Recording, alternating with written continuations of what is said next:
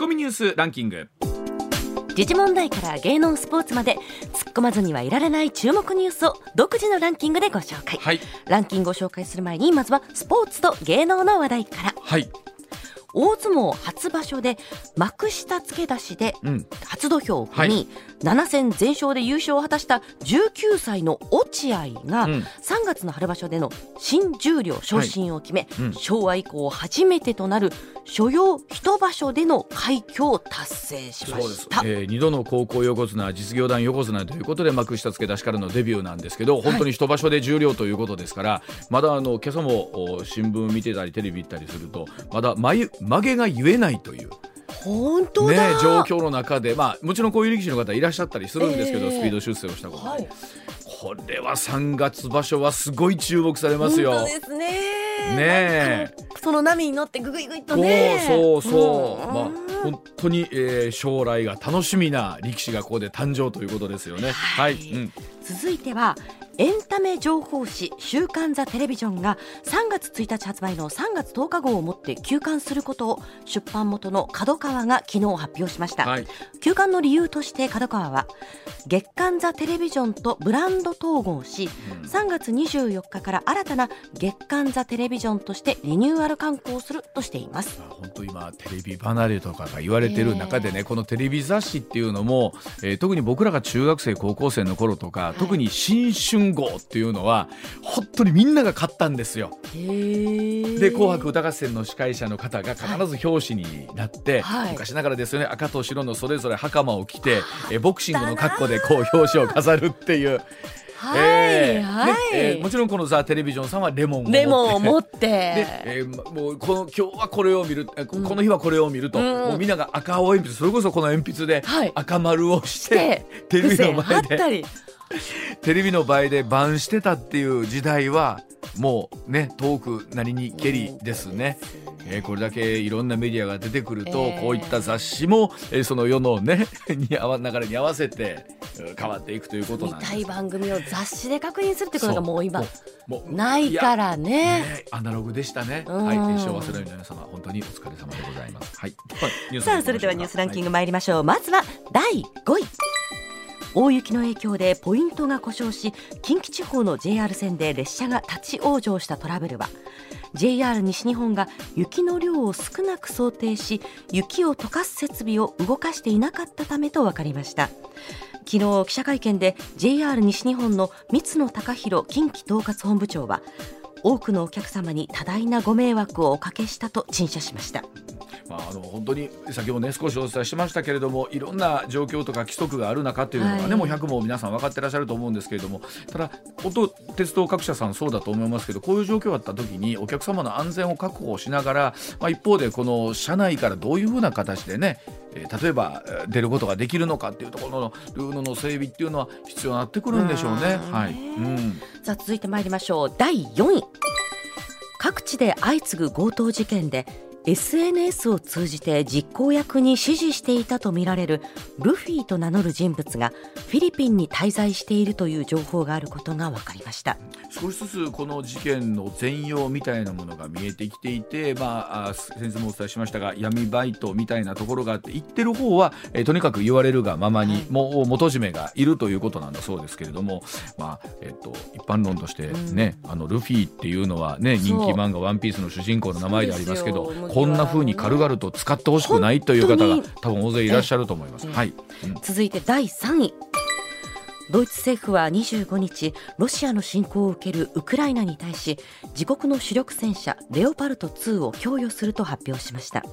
またアメリカ政府も25日ウクライナに対して主力戦車エイブラムス31両を供与することを発表しました。とにかくこの世界最強の戦車と言われているレオパルト2が供与されるって、まああジェえー特にドイツは非常に大きな方向転換したと思いますし、これによってまたウクライナ情勢っていうのが少しねええ。また変わってくるんじゃないかなというふうに思いますけれども、まあ、なんとかして、えね、この戦いというか争いをですね早く終えたいというのは各国思いは同じだと思います。1。年近くはい、うん、続いて第2位は。1票の格差が最大2.08倍だったおととし10月の衆議院選挙は投票価値の平等に反し憲法に違反するとして弁護士グループが選挙無効を求めた16件の裁判の判決で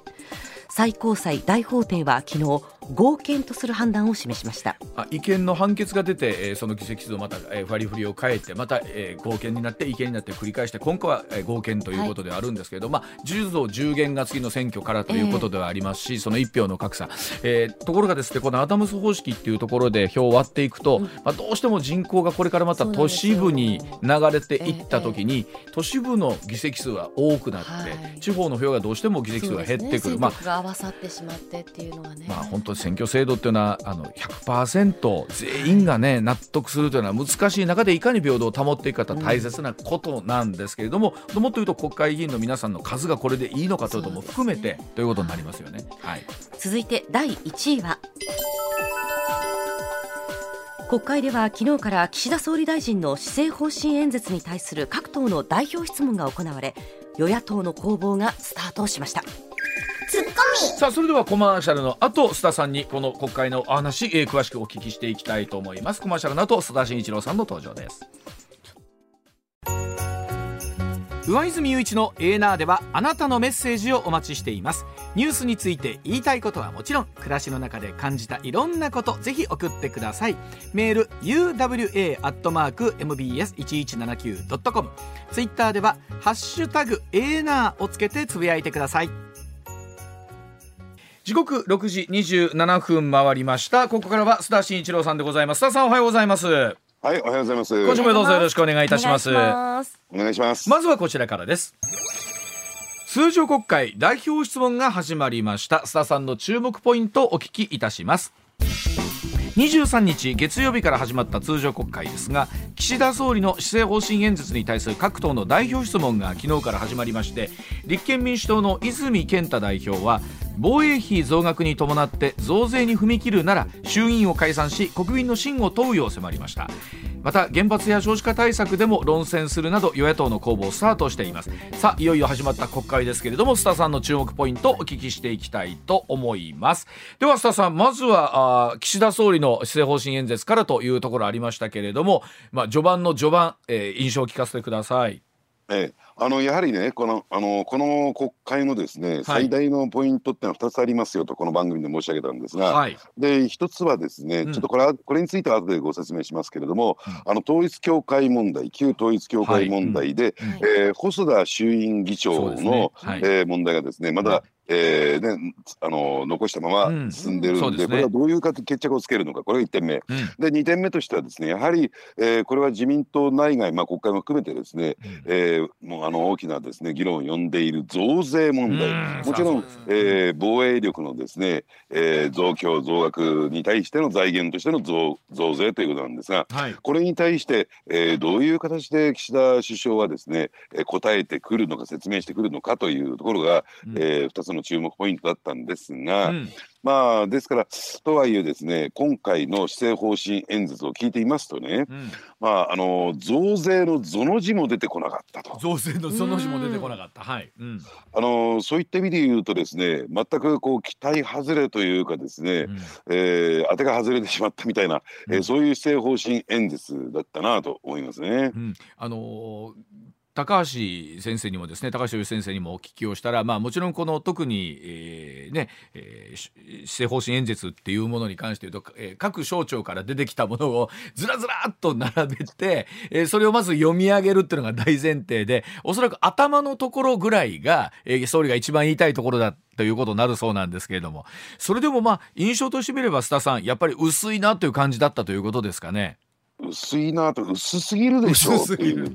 えー、あのですからねこれ臨時国会のね、えー、時とですね、ちょっと比較してみると分かるんですが臨時国会っていうのは、えー、全て検討中で乗り切ったんですよ。はい。はい、でところがですねこの通常国会って少しわずかながら前進しましてね、はい。まあ、いろんなことを決断し決めたんですけれども、うん。うん、えー、まあ、あの施政方針演説そしてそれに対する代表質問のやり取りを聞いてみると、はい、決まったこ決めたことについては決まったんだからやる、うん、えー、決めてないことについては説明できないっていうですね。まあ、えー、みたいな。もうこれで通してるんですよ全部。えー、まあ今日のね長官各紙そのね代表質問に対するやり取りなんていうのが、うん、え詳細に載ってますけども、はい、こんなの詳細に書く必要ありません。今申し上げた一言。決めたことは決まったんだからやる。ね、決めてないことは説明できない、うん、これで終始してるんですよ。はあ、でも結局でもそれで乗り切れるんでしょうね。今の数から言っても。そうなんですね、うん、ですから、えー、これで乗り切れてしまうし、うん、まあのれに腕押しっていうのはこういうことを言うんだろうなと、はい、で加えてですね、うん、じゃあ野党は、えー、まあかなりね、はい、えー、まあ、この、ね、代表質問等々で、うん、えー、構成に出てるかのように見えるんだけれども、はい、そこでなんです。そこで、先ほど申し上げた旧統一教会をめぐる決着のつけ方なんです、うん、はっきり申し上げて、細田議長これまで全く説明をしてこなかったにもかかわらず、はい。はい、かなり旧統一教会ではですね、うん、えー、親密な関係を築いているということが、うん、えー、報道等々出てきてましたよね、はい、これに対してどういう決着のつけ方をするのかなと私は目を凝らしてこれを見てたんですよ。でそしたらですね、あのー、国会を、ね、進めるにあたっうん、えー、スケジュールなどの調整をしていく議員運営委員会というですね、はい、委員会があるんですが、うん、えー、ここで与野党ともに話し合いをしましてね、うん、ある決着がついた折り合ったんですよ。はい、それは何かというとまずあの国会をですね開会するにあたって、うん、えー、細田議長のですねからこう懇談という形式で,、はいでね。えー、国会議員との間でね、うん、まあ質疑応答的なことをやりましょうと、うん、で質問に対して答えましょうと。はい。ただそれについてはがんとして公開の場ではやりませんよ、はいはい、ましてや、えー、記者会見なんてのはやりませんよ、うんうん、ね、うん、ででもそれじゃあ全く密室で透明性に欠けるからそうですね。ね、うん、えー、ちゃんと公開でやってくれというねやり取りがあったんですが、うんうん。うん、結局ですね、えー、野党サイドが譲歩して、はい、譲歩したのは立憲民主党と日本維新の会だと私は思うんですけども、はい、譲歩して冒頭だけ冒頭だけ。当たり障りのない冒頭だけ。メディアに公開するだけで、はい、折り合っちゃったんですよ。折り合いましたね。でもあんなんだけ見さされてもなんか、はい、どうななんでここってねもっと頑張るときないの？野党は。と。はい。ね、うん、えー、これに対して、えー、国民の期待にね野党は応えてると言えるの？と、うん、つまりですね、えー、まあ言ってみれば野党の方も、うん、まあその呼び腰だなと。うん、で冒頭からこれだから、うん、おそらくあこれはね簡単だ野党なんてね、うん、えー、いくらキャスかキャスか言ってきたとしても、うん、ねえー、結局の最後は折り合ってしまうんだ。そうですね。足元見られちゃったんですよ。これはねあのなんだろう。まあもちろん三権の長という立場でというところでなんですけれどもとはいえ、ね、聞きたいなと思ってる人も国民の中でも多いと思いますし、冒頭のあのメッセージがいろいろ迷惑をかけていますと、まあ、おっしゃった。うん、でそれ以上じゃあこの中で須田さんどういう会話があったのかですよね。この懇談の中で。はい、うん、あのですからもう一つ聞こえてきたのはですね、うん、えー、要するに私は、えー、非常にですね統一教会との関係は浅くて、はい、えー、3代にわたって深い関係を築いてたのは安倍さんだみたいなね、はいはい、そうですね、まあ、うん、であのまあ同じ清和会ということもあって間近で見てきたのかもしれないんだけどもともとは派閥の会長ですからね、うん。はい、えー、細田さんっていうのはですね,、でね。でもその死人に口なしみたいな形で、そこに全部押し付けるってのはどうなのかなと。あなたの責任はどうなんですか？でさっきね、えー、上泉さんが三権の長、つまりえー、首相と、はい、えー、総理大臣とですねはいすね、最高裁の、ねはい、長官と並んで、それだけの、えー、重みを持つ職責についている。ただその職責に就くだけの資格があるのかどうなのか、うん、っていうところが今問われてるんですよ。要するに三権の長についたから、ね、それに対して一定の配慮をしなきゃならないではなくて、そもそも三権の長たる資格があるのかどうかというところが、私は問われてるんじゃないかなと。あの細田さんというのは選挙博士と言われてるぐらい、うん、えー、それこそ票の読み含めてですけれども、はい、もう本当選挙のことは細田さんに聞けっていうぐらい、えー、すごい、えー、党内でもねお力を持った方でえー、特にですからその旧統一教会絡みの中でできたその票みたいなところの差配というところに対しても、えー、随分と考えあったんじゃないかということですけど、えー、須田さんそこに関しては、えー、やってないという票の差配についても否定をしたところあるみたいですよね。そうですね、今あの選挙カ為替と言われて党内でもね、あの大きな影響力を持っていると言われましたけども、持ってませんはっきり申し上げて。あもう持ってないんですか？あそうなんだ。というよりもですね、そもそも清和会の会長に就任したのも、なり手がいなかったからなんですよ。つまり、えー、適任者がいなくてですね。でもともと清和会では村役場の子役人と言われてましたから。最近子役人系多いですね 大体こう黒い腕カバーをしてるのが似合うと言われてた人ですあの確かに。あのあの、ね、それ細田さんのこと？そう。村役人まあの子役人つまりやっぱり事務能力みたいなところはやっぱり一緒に長けてらっしゃる？そうそうなんですよ、うん、おっしゃる通り、うん、そう、うん、だ事務能力は長けてるんだけども、対処高所からの判断決断というところについてはどうなの、みたいな。でもあの非常にのあの有料有能なと言ったらいいんですか、だからもう役人的有能さものすごくあるんですよ。だからあの例えばですねえーね、森首相がまあオーナーですよ、はい、そうですね、実質そうですよね。で、細田さんが経理,、ね、経理担当やってる時に、うんうん、この金出せって言ったら、いや、それは出せませんってきっぱり断るというね。出そうだなぜ出せって言ったのかっていう飲み代を出せって言ったんだけども、その時はね、うん、出せって言った方も出せって方だけども、うん、えー、そういう断ることについてはですね、うん、えきちんとしてる折り目正しい人だなと私は思いますよ。なるほど。ね、ただそこ止まりの人ですから。そこはな難しいですよ会社で例えてもそうだと思うんですけれども最後の最後リーダーになる器の人かそうでないのかっていうことですよね。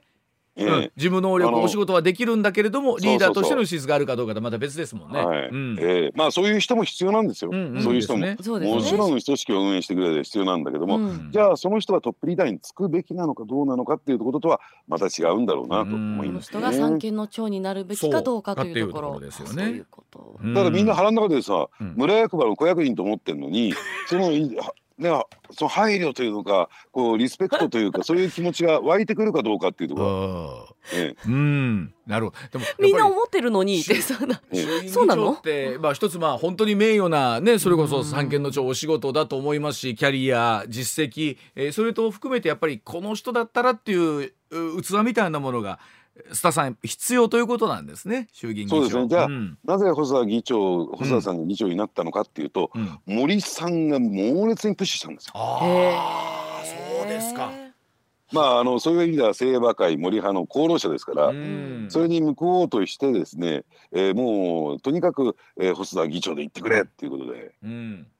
あのいろんなところに働きかけをしたと。いうことなんですね。ねでまあ、でも確かに昨日泉代表の立憲民主党の、ね、代表質問ありましたけれども、まあ、本当に例えば増税にしても統一教会の問題にしてもですけれども野党としてみれば攻めどころってのは本当たくさん実はあるんですよね。そうなんですね、うん、だから攻めどころはたくさんあるし、うん、そこはですね珍しく先の臨時国会からですね、はい、与党、えー、野党第一党の立憲民主党と野党第二党の日本維新の会がタッグを組んだわけです、そうそういった意味で言えばですね確かに議席数は少ないけれども、うん、えー、自民党だってあるいは、えー、政府だってですね無視できる存在じゃなくなった、ね、その一手はいいですよ、その一手はいいんだけども、なぜそのね、えー、最初から、えー、規制を削ぐような形でで折り合ってしまうのかっていうね、うんえー、ところでまあちょっとねあのやってることがちぐはぐだなと私は思いますよね。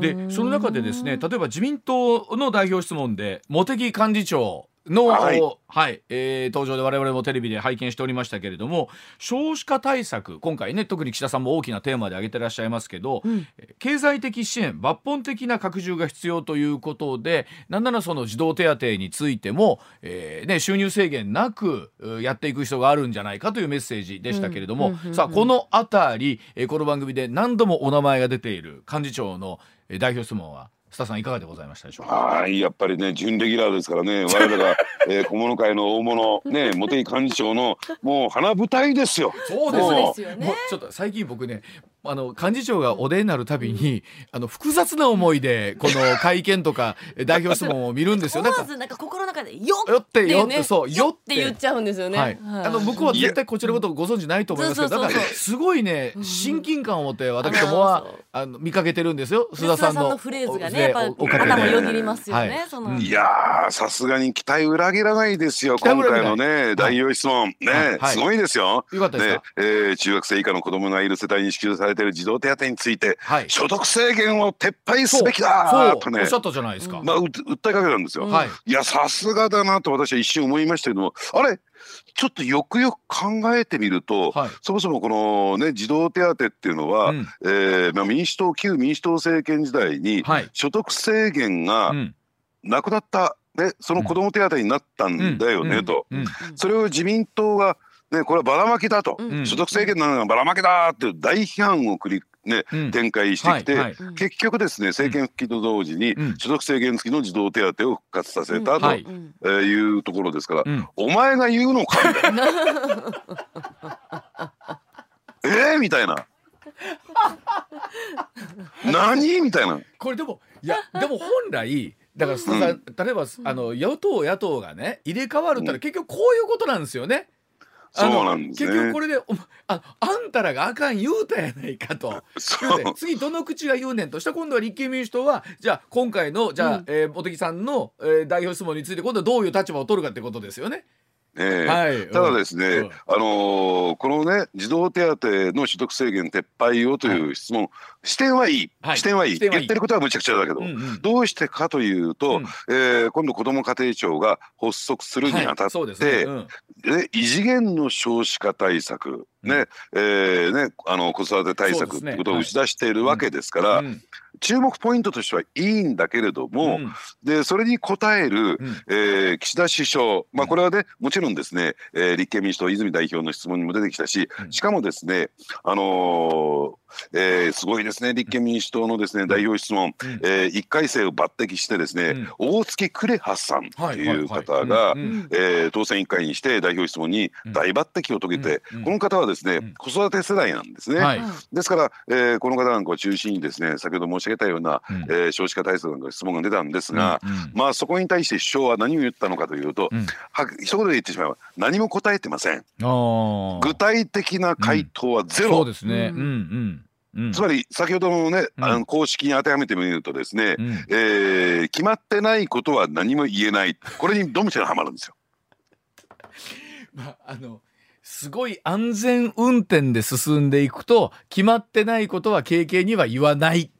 えー、上げ足を取られない、言った言わない論にならないというのはありますよね。うん。えー、うん、今あのね、上泉さんが、うん、えー、少しねガードに入って経験じゃない。全くだからこう。全く言わない。全く言わない。全く言わない。全く言わない。だから、えー、このねせっかくね民主ともいえる茂木幹事長がこういう質問をしてくれたのに、うん、ね全くそれについても説明をしてないというね、うん、あのー、我らが茂木幹事長なんだと思ってんだみたいな。もうもう須田さんやっぱりもう色ってますやん。もういらってるじゃない。言いたいだけなんてます。いやでも確かなんていうのかなその今ね思ってたんですけど政治って今言ってはることって各党の代表質問にしても岸田さんのね、えー、施政方針演説にしても考えたら言うてることはその通りじゃないですか。消費者対策一元で頑張ります、はい、防衛費も、はい、えー、ね、あの国のために頑張って増やしていきます、うん、で代表質問言うてるんですけどええことは言うてるしでほんで何が決まったんやっていうところが全然見えてなくって。選挙って考えたらこのメッセージ言ってたらなんちゃなりますもんね須田さん。そうなんですおっしゃる通りなんですよ。だからじゃあなぜこんなね、うん、えー、なんか薄い答弁と言ったらいいんですかね、説明に終始しているのかというとまあ近々ですね統一地方選挙も控えてますし、はい、で、ね。うん、おそらくですね、うん、えー、それに合わせて補欠選挙、はい、えー、4つ4議席をめぐる補欠選挙になりそうな、今状況になってきたわけですよね。はいでそれを前にしてですねあまりね国民世論を刺激するようなことは言いたくない、そうじゃなくたって支持率がガンガンガンガン下がってきてるのに、えこれ以上ね世論の反発を受けるようなあるいはさざ波を立てるような、えことは言いたくない。だからさっきワイズさん言われたように安全運転に終始してるんだけども終始するのはいいけれども、じゃあ国会のこれ空洞化っていうことになるんじゃないですかと。ねこれ論戦というのはレベルがあまりにも低すぎるよねと。これ個別例えば予算委員会とか入った時に、えー、さらに細かい話に当然これなっていくと思うんですけど個別具体的な、うん、そこでどんな話になっていくかっていうのもありますよね。いやこの公式通りですよ。決まったことは決まったんだからやる。ね。もう余計な説明しない。決まってないことは一切説明しない。うん、となると例えばその4月統一地方選挙があるまでは残り2か月ちょっと、うん、結局はこんな感じで進んでいくってことですか、そうですね。こんな感じで進めざるを得ない。ということですか。えー、でそれに対して野党の方も何か、うん、えー、決め手を持っているのかっていうと、うん、必ずしもそうじゃないわけですからね。ねただですね、はい、野党にとってもですね思わぬ援軍は出てきてるんですよ。あと言いますと何かというと、うん、自民党の中で増税に反対する、はい、ねえー、そういう勢力が、はい、勢力というのもですね、えー、かなりの数に今上ってきてますんでね。えー、あのですから泉、ね、代表もですね、うん、えー、いわゆる今、えーまあ、この番組でもですね私以外の方も取り上げてると思いますし私も何度か取り上げたんですが、はいはい、えー、国債の返済償還をめぐるですね、はいはい、60年償還ルール、はい、えー、国債については60年で、ね。はい、えー、全部完済するという名目のもとにですね、うんうん、毎年毎年16兆円余りのお金を積み立ててる、これをなくせばこんなルールをやってるのは日本だけですから先進国は。うんでこのルールを撤廃すれば少なくともですね、うん、えー、その積立金の部分に関してはね、うん、えー、他の予算に使うことができるんじゃないですか、はい、今までだってこれ国債を発行してきたんだから、うん、えー、それねそれを他に回したところで、えー、何か国債の信任に傷がつくようなことはないんだから、えー、こういう考えはどうですか？ということを、えー、泉さんも質問している、まさにこれは自民党の中でも議論が出てきていることなんですよ。だから、えー、なんていうのかな結果論としての連携と言ったらいいんですかね。はい、そうですね、えー、まあよ与党の中自民党の中もそういう主張が出てきた、うん、えー、外側からは立憲民主党がこれで攻め立てる。さあ、うん、えー、であのー、岸田首相はそれに対してどう答えを出していくのか、ね、これでもね例えば自民党の党内とすると、うん、まあ、増税反対っていうところでは例えばその野党と、えー、組めるんでしょうけれども、うんうんうん、かといってそこを組めるからって組んでいいのかどうかみたいなものっていうのは当然その自民の議員の中でもああるでしょうね須田さん。ええ、うん、ただそこはですね、うん、あうんの呼吸それが政治なんですよ。あうんの呼吸、はええ、あるいは清濁合わせ飲むとも言ってもいいのかな。ですね、うん、ですからあからさまになんかどっかでね、うん、えー、会ってですね、頼むよと岸田首相をね、うんうん、追い落とすために頼むよ。野党の方も分かりました。みたいなことが行われるわけじゃない、うん、それは行われないけれども、うん、要するに自分たちの主張を通すためには、うんうん、えー、なんていうのかななあの野党との、うん、えー、連携というのも、結果論としてはあり得るよねと。あり得る。なんか最後の最後になったら、うん、いや野党の言ってる増税反対と私たちの増税反対は違うんだ。と、うん、中身が違うんですみたいなことを言いそうな気がするんですけどね。だから最終的にはそこを決めるにあたってのですね、法案が出てきますから、そうですね、それに対して増反という形で連携を取ることができるんですよ。はい、ねじゃあそのあたりがどうなっていくのかということでございますけれども。さあそれでは、えー、国会のお話こちらのお話須田さんどうでしょうかというところお話聞きたいと思います。コラボ問題。これがいよいよ国会へということになりました。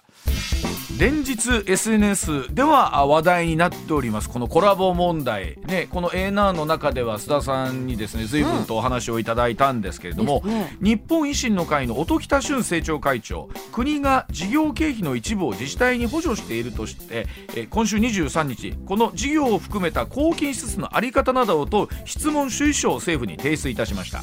東京都の監査委員が都に再調査を指示した問題が国会に波及した形となっているんですが実はこれ同じ日本維新の会の足立康議員がコラボ問題に言及をいたしましてこれが炎上しているそうでございます、うん、なんかいろんな方がいろんなメッセージを出しているそうなんですけれどもこの辺りのお話須田さんに一旦整理をいただきたいと思います。須田さん。はい、はい、うん、あのー、まあ今ご紹介いただいたようにですね、うん、えー、ね日本維新の会の音喜多議員がですね、うんはい、えー、質問主意書というのを出しまして、はい、えー、これについては政府はですね、うん、きちんと答えなければならない。答えにあたってはですね、うん、閣議決定をしなければならないということで、はい、結構ですね政府に対しては大きなプレッシャーに私はなってくるのかなと思いますね。でこの質問主意書を見ていくと全部でですね29項目に及んでるんですよ。ほうほうほうほうですからビニーにサインをたりですね、えー、このコラボ問題といったらいいのかな、うん、えー、もっと言えばですね、若年被害女性等支援事業についてですね、うん、えー、根掘り葉掘り聞いているということなんですけれども、うん、まあこれを受けて、えー、日本維新の会っていうのは野党第一党、第二党ですからね、まあ国会質問っていうのも場合によっては展開されていく、そういう流れになっていくのかなということで、えー、いよいよ国会、えー、で加えてですねやはりこの、えー、若年被害女性等支援事業というのは、うん、新法新しくできた法律、うん、これは来年の4月1日からですね、うん、えー、施行されるわけなんですが、はい、もう昨年の暮れにこれは成立を見ましてね、うん、1年間の経過を見て、うん、えー、まあ、その間に制度設計をしてですね、うん、えー、どういう形で進めていくのかを決めて来年の4月1日から、えー、施行しでなおかつこの事業についてはですね先ほどちらっと申し上げた子ども家庭庁というですね、はいはいはい、まあ、あの大きな役所の、まあ、この内閣府の外局に当たるんですが、うん、役所のですね、うん、所管になるんですよ。うん、でここは、えー、少子化対策と称して、えー、場合によってはですね牧下さんはそういう方向性出してるんですが、数兆円に上る、えー、予算の増額が見込まれる、ね、方向性が示されているところなんですね。ですから、えー、少子化対策だけではないはずなんですね。ですからこういった、えー、問題を抱えていると思われる事業もですね予算が非常に大きく増や膨れ上がっていく、ね。はい、でそうするとこの問題を放置したまま、うん、つまり、えー、不適切な、えー、ね、予算の使われ方をしている。もちろんその、えー、事業の執行する窓口は東京都であるけれどももともとはですね国の予算が半分入っていて、うんはい、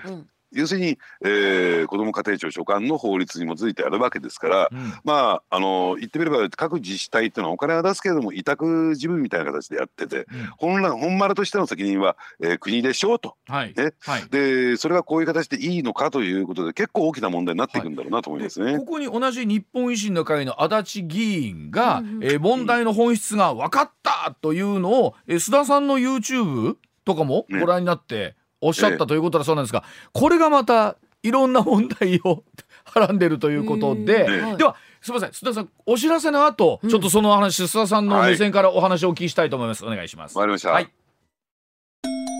上泉雄一のエーナー MBS ラジオがお送りしています。さあ時刻6時58分回っています。引き続き須田さんにお話を伺いますが須田さんこの今先ほどお話しあったコラボ問題について須田さんの YouTube をえ立憲民主党あごめんなさい、えー、と日本維新の会の足立議員がみご覧になった？ええ、はい、あのー、それをですね、はい、あのこの問題をですね、うん、もう一番最初にですね、えー、問題視した、うん、ひら暇空あかねさんっていう方がいらっしゃるんですね。はい。うん、えー、まああのもともとはですねゲーム、えー、ゲームを作っておられる方なんですけれども、で、ね。はい。うん、この方との対談で、えー、私の話が出てきてるんですけれども、はいはい、あのネット上のねやり取りの中で出てきてるんですが、まあ言われてみれば、えー、須田さんの本質を外してるというのが結論なんですよ。足立議員と言われる。あそうなんですね。それだけじゃなくてさんのやってきたこともですね、うん、つまり暇沢さんが何を言ってきたのかというと要するに公金の使われ方に、うん、えー、いろいろ問題があるんじゃないかっていうところ。で、はい、えー、そうですね、うん、えー、流用されていたりですね、うん、目的外使用があるんじゃないのかっていうようなところを問題視してきた、はい、えー、これについても本質が外れてるんじゃないかということを言ってるんですよ。その本質が外れているんじゃないかというところ一体何が本質を外れてるのかというところの、まあその足立さんの主張を含めてですけれども7時の情報の後お聞きをいたします7時です増田さんもともとその今回のコラボ問題に関して言うと須田さんにも解説いただきましたけれどもその例えばこのコラボというところのお金の使われ方については東京都で住民監査選挙場でこれ暇空さんなさってるわけですよね。はいそうですね。はい、はい、でしかもそれ通ってるわけですもんね。はい。通っていて、うん、でで結果出てきた結果1月4日にですね、うん、その内容が公表されたんですが、はい、えー、そこでもですねやっぱり、えーね、不適切なところはあったというふうに、うん、えー、まあ、あの東京都の監査もですね認めているわけなんですね。はい、で、ね。はい、加えてですね、まあ、そこの問題と私の問題というのは、要はそういう制度を作るにあたって、まあ、法律とかも含めましてね、はい、制度を作るにあたっていわゆるその実際、まあ、今回ののコラボを組めてですね実際に事業を運営している、えー、人たちと民間団体とですね、うんはい、そしてその厚労省なりのですね、うん、役所とそして一部野党政治家が中心になって、うん、えー、そういった仕組みを作って、予算をつくつけて、はい、でそれを、ね、受け取ってると、これはやっぱりお手盛りじゃないのか、はい、この制度のね、ねやり方が自体が問題があるんじゃないかというのは私の問題意識、でどちらもですね的外れだっていうふうに足立さんは言ったんですね。だからこれ返事をしたんですよ。ほう。どどういう部分が的外れというふうにおっしゃってるんですかね。えー、で私もですね、足立さんの言ってることを全部文字起こししてみたんですが、うん、まああの足立さんの言ってるのはですね、えー、そういった補助金事業を受け取っているところが政治活動をしていいのかどうなのかと、まあいいのかどうなのかというよりもですねよくないんではないか、うん、えー、政治運動をやっていいのかどうなのかっていうところが一番の本質的な問題なんだと言ってるんですね。はいはい、そこはですね、うん、やっぱりちょっとうなずける部分もあるんですよ。はい、ねえー、そこも問題だとは思いますけれども、うんうん、ただですね足立さんねあの私も何度かお会いしたこともあるし、えー、私の番組も出てもらったこともあるんで分かってるんですが、はい。うん、説明が下手な下手なのよこの人。もうどんどん話が右に左にずれてって、結局何が言いたいのかよくわからない。はあでただ言ってることはセンセーショナルだから、えー、非常にエッジが立ってるっていう形になるんだけども、うんうん、結局お前何が言いたいのっていつもなっちゃうんですよ。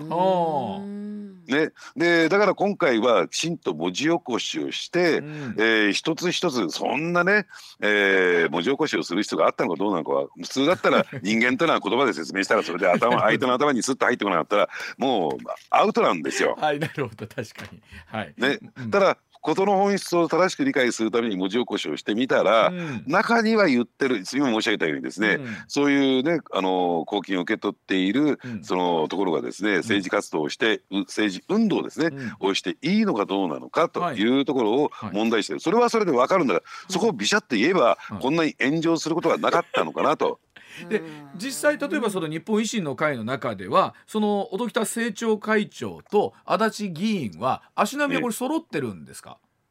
まああのそれを言うんだったらですね音喜多さんだけじゃなくて、うん、日本維新の会と足立さんは足元が、うん、ね、足並みが揃ってるのかどうなのかというところをね、考えた方がいいんだろうと思います。じゃあ足立さんっていうと、うん、やっぱりあのかつてはね、えー、日本維新の会の政調会長をやっておられたから、はい、えー、中心的な中核的な人物だと思われるでしょ？はい、はい。で今はその役職も外れ、はい、で予算委員会でも質問できない、ね、予算委員でもない、はい、えー、そして、えー、憲法審査会にもか,、ね、かつては憲法日本維新の会で代表して出てたんですが、はい、審査会にね、はい、えー、それも外れ。で今やってるのは何かというと、えー、農林水産委員会の委員ぐらいなんですよ。ほうほうほうということは何かっていうと完全に窓際になっちゃったんですよ。そうなんですか。あ、そうなんだ。そうなんだ。日本維新の会の中で、はい、ちょっとこう窓際族になってるんですか？はいはい感触というか干され干されまくってるって言ってるのかな。だからね、あのー、私ね言いたいんですよ本人、うん、ぜひねこの番組聞いてたらですね、はい、あのー、どうせ暇でしょうと やることなくて。はいはい。なるほど。で暇だったら、はい、ちょっとね今回のコラボ問題は時間が十分にあるんだから、うん、もっともっと国会議員としてね国政調査権もあるんだからきちんと調べて、はい、そっからねね、あの、きちんと情報発信してほしいな、うん、なんか聞きかじりで、うん、なんか YouTube 見て、うん、あるいは、えー、ね、あのー、雑誌のですね、えー、記事を見て、それなんか分かったふりして、これで本質が分かったとかなんか言ってるから、うん、え何何ってみんな期待するわけですよ。かつてはですね国会の爆弾男もやれたわけですから、そうですよね。ね。だそういった意味で言うとですねもう中身がスカスカだったなと今回のこのコラボ問題に関しては期待が大きく外れてしまった、その期待外れだった部分もがっかり感として批判に出てきてるし、うん、えー、中身についてもですねあの我々がやってきたことをまあ的外れだとか、うん、まあ批判をする、うん、いいんですよそういうこと、批判をしない。自分はこう思うだけでいいのに、すぐなんかこの相手のことと言ったらいいのかな、うん、えー、他者を批判してしまうからこれがあなたが日本維新の会で、ね、嫌われてる最大の原因なんだよと。言うても足立さん大阪の方ですしね、えー、あの支援者の方も今もしかしたらええなを聞いてくださってる方もいらっしゃるかもしれませんし。言われてましたあれをいう話。伝わった。ら、だからちゃんとね、こう空気を読まないところが、あなたが松井市長に嫌われてるところなんだよと。須田さん今日今日言い切るね。須田さんなんか須田さんなんか昨日なんかありました？いや昨日、えー、最強寒波来襲来でいら嫌な思いしたもんですよ。でもそうか。でもまあまあそれは政治家ですからあ、合う合わない含めていろいろあるとは思いますけれどもまあそのあたりの、えー、ところでいい意味で今エールを送ってくださってるというふうに僕は理解してるんですけど、いやそうですよ、だから私なんか松井市長に対して、うん、もっともっと足立さんに対して、うん、で、えー、評価しね、うん、えー、重要な役職につけたらどうですかっつったら、うん、なんか、えー、苦虫噛みつぶしたような顔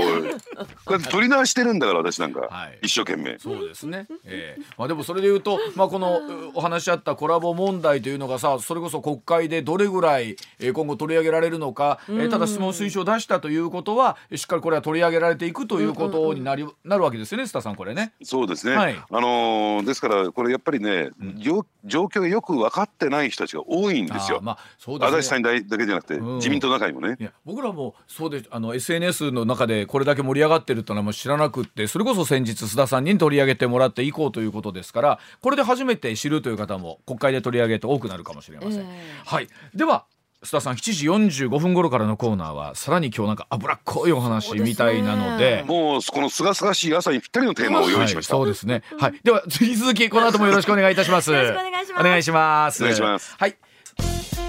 今日は脂っこい話題が続いているようでございますが、ではその裏ネタの方でございます。須田さんにお話を伺いましょう。須田さんお願いします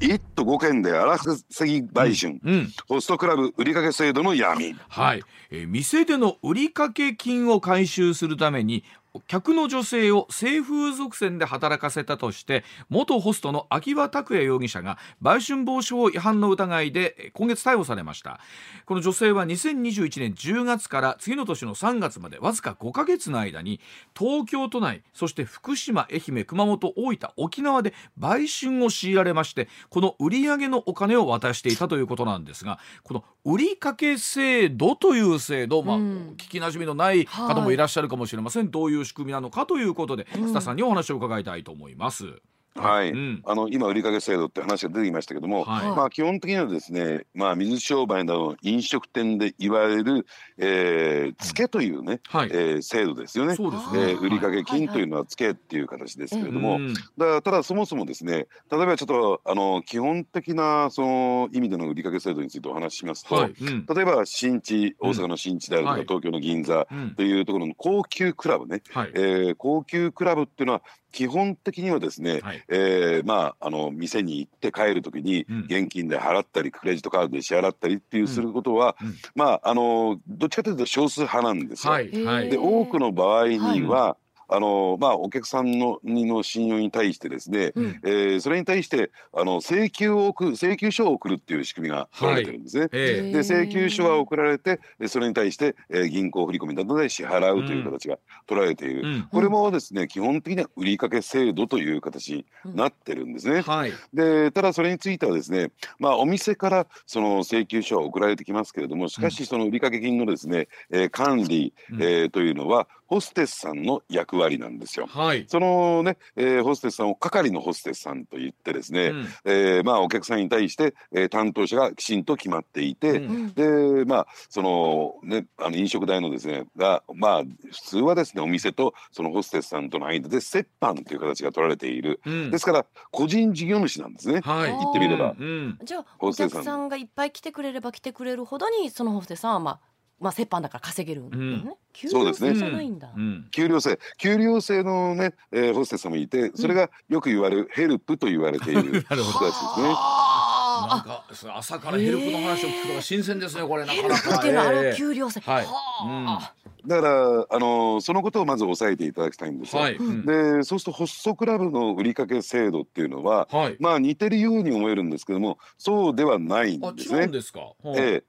もともとはですね例えば、えー、東京歌舞伎町のですね老舗のホストクラブも閉店になりましたけども、うん、えー、観光グループというのがありましてですね、うん、えー、クラブ愛なんていうねよくテレビの中で、うん、はい、愛田社長が出てきて、ねましたけどもあの方亡くなってしまったんですけどね、うん、えー、私もそのお店にも何度も行ったことあるんですけれども、うん、ね、でそうするとですね、えー、売掛制度がないわけじゃない。まあ基本的には付けですけども、はい、まあそれを前ある種、えー、前提としてですね、うん、間観光はですね、えー、所属するホストに対して、うん、えー、入店するとですねクレジットカードうん、えー、クレジットカードをまあ言ってみれば加入させるんですね。う。ん、まああの社員として、えー、相田観光の社員として、えーまあ、会社がですね、まあ、バックアップする形でクレジットカードを、はい、えー、作らせるという形を取るんですよ。はい、でお客さんが来ました、はい、でお客さん来てですね「あちょっと今日持ち合わせないんだよね」で私クレジットカード持ってないしっていうと、うん、まあ非常にこうイレギュラーな稀なケースとして、うん、えー、そして、え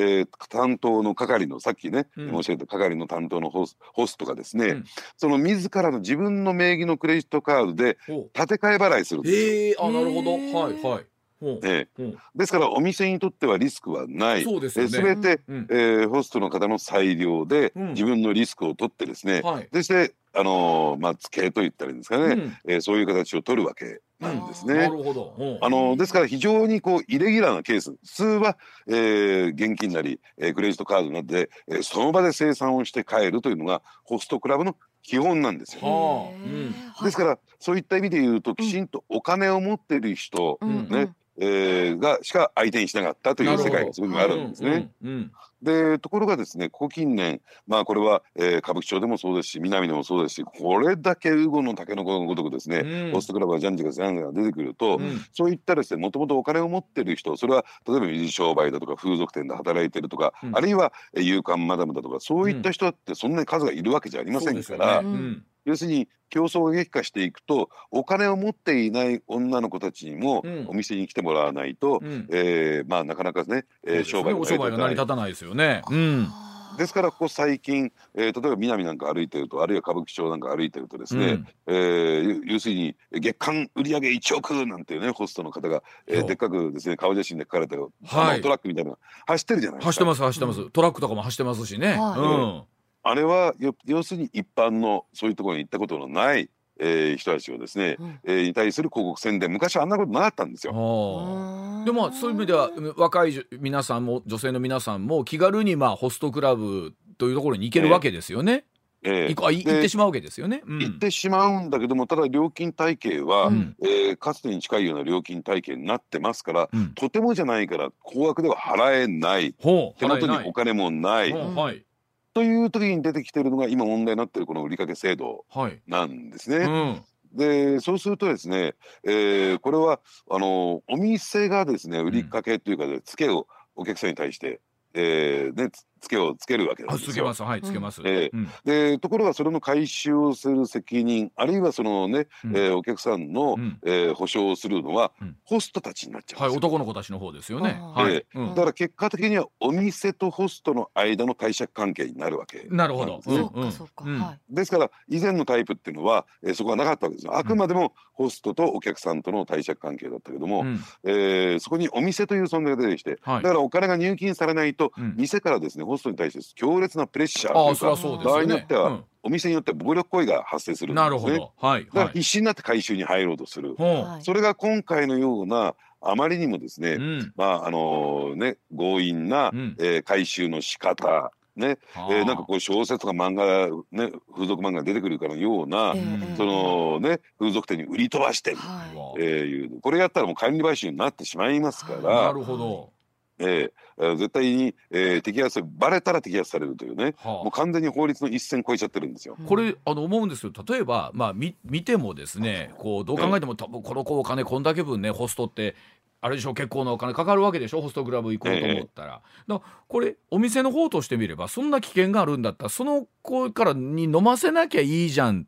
と思うんですけどもそういうもんでもないわけなんですかこれは。ええ、うん、だから、えー、だから大前提として、結果的にですね、うん、えー、そういった女の子たちを、うん、えー、風俗店にね、斡旋する、あ。るいは AV に出演させるなんていうことを前提にあこの子だったらいくらぐらいまで売りかけできるかなっていうのを値踏みするんですよ。ああそうえそれありきなんだ。まあそれこそ全部が全部そうじゃないんでしょうけれども。ね。ええですからそういった意味で言うとですね、初回初めてそのお店に行った時っていうのは、うん、例えば、えー、このね捕まった宇田川容疑者のお店なんかですね、うん、数千円で飲めるんですよ。最初は数千円でいけるわけですか。で、えー、数千円で飲めて、でなおかつ、えー、2人の2回指名できますよと。うん、そうすると2回指名指名できますよと。えどういうことですか？行ってえっと、えー、数千円で2回指名ってどういうことですか？あのー、このホストがと会いたい、うん、席についてほしい、うん、これ1回ですね。でちょっとあんまり合わないから次の人みたいなね。本当だったらそこにまた別のお金がかかるところ数千円で、えー、はい、えー、いろんな男の子と喋る2回男の子と喋れるってことなんですね。ええ。ー、そうしてやっぱり楽しいじゃないですか。はい、でちやほやしてくれますしね。そうですね。うん、でそこでハマっちゃうんですよ。でじゃあ次行く時はえ当然もっと、えー、正規の値段というんでしょうか。10万20万最低でもね。あのでもなんか須田さんあるらしいですね。女の子にしてみればその自分の推してる男の子が店でナンバーワンになるためになんか貢ぎたいみたいなとこもなんかあったりするんですってね。ね、うん、まあそこが一つの肝でしょうね。だから、えー、こうトラック見てるとですね、うん、えー、昨年のナンバーワンとかね、はい、えー、売上一万一億円みたいなのが出てくるっていうのは、うんうん、その金額を競わせるっていうのはベースにありますからね。これ思うんですけど例えばそのホストクラブさんとかの場合ってのはそういうふうな今回みたいな悪質なケース出てきますけれども、うんうん、えっと、仕組みとすると例えば銀座のクラブ大阪の北新地とかにしても仕組みは同じですよね。男女の逆が変わってっていうところでいうと。そうですね、うん、あのただですねお金の売りかけというところでいうと、えー、はい、うん、ただそうは言ってもですね、うん、あのなんですかね、やっぱりあくまでもですね、えー、相手のその力量といったりですか、要するにを見極めて飲ませるっていうのが普通のあり方ですよね。ねだから逆に、まあ、北新地なり、あのー、ね、銀座の高級クラブってじゃあ僕らがおいそれといけるかっていうと今度店に入れてくれないですもんね。そうですね、うん、えー、ですから会員制と歌ってますから、はい、その信用のない人は入れないしそうかそうかそうか、えー、そして身元がしっかりしてないとその売りかけ制度の対象にならない。ならない。でも一方で、えー、そのホストクラブで悪質なところに行くと逆にそこを、えー、誰でも入れるし気軽に入店できるけれども最初の入り口は誰でもウェルカムだよっていうそうですね、えーまあ、西村さん気をつけてくださいね本当、私今ねど。うやったらその気をつけられるか何を気をつけたらいいかって思いながらずっと聞いてました。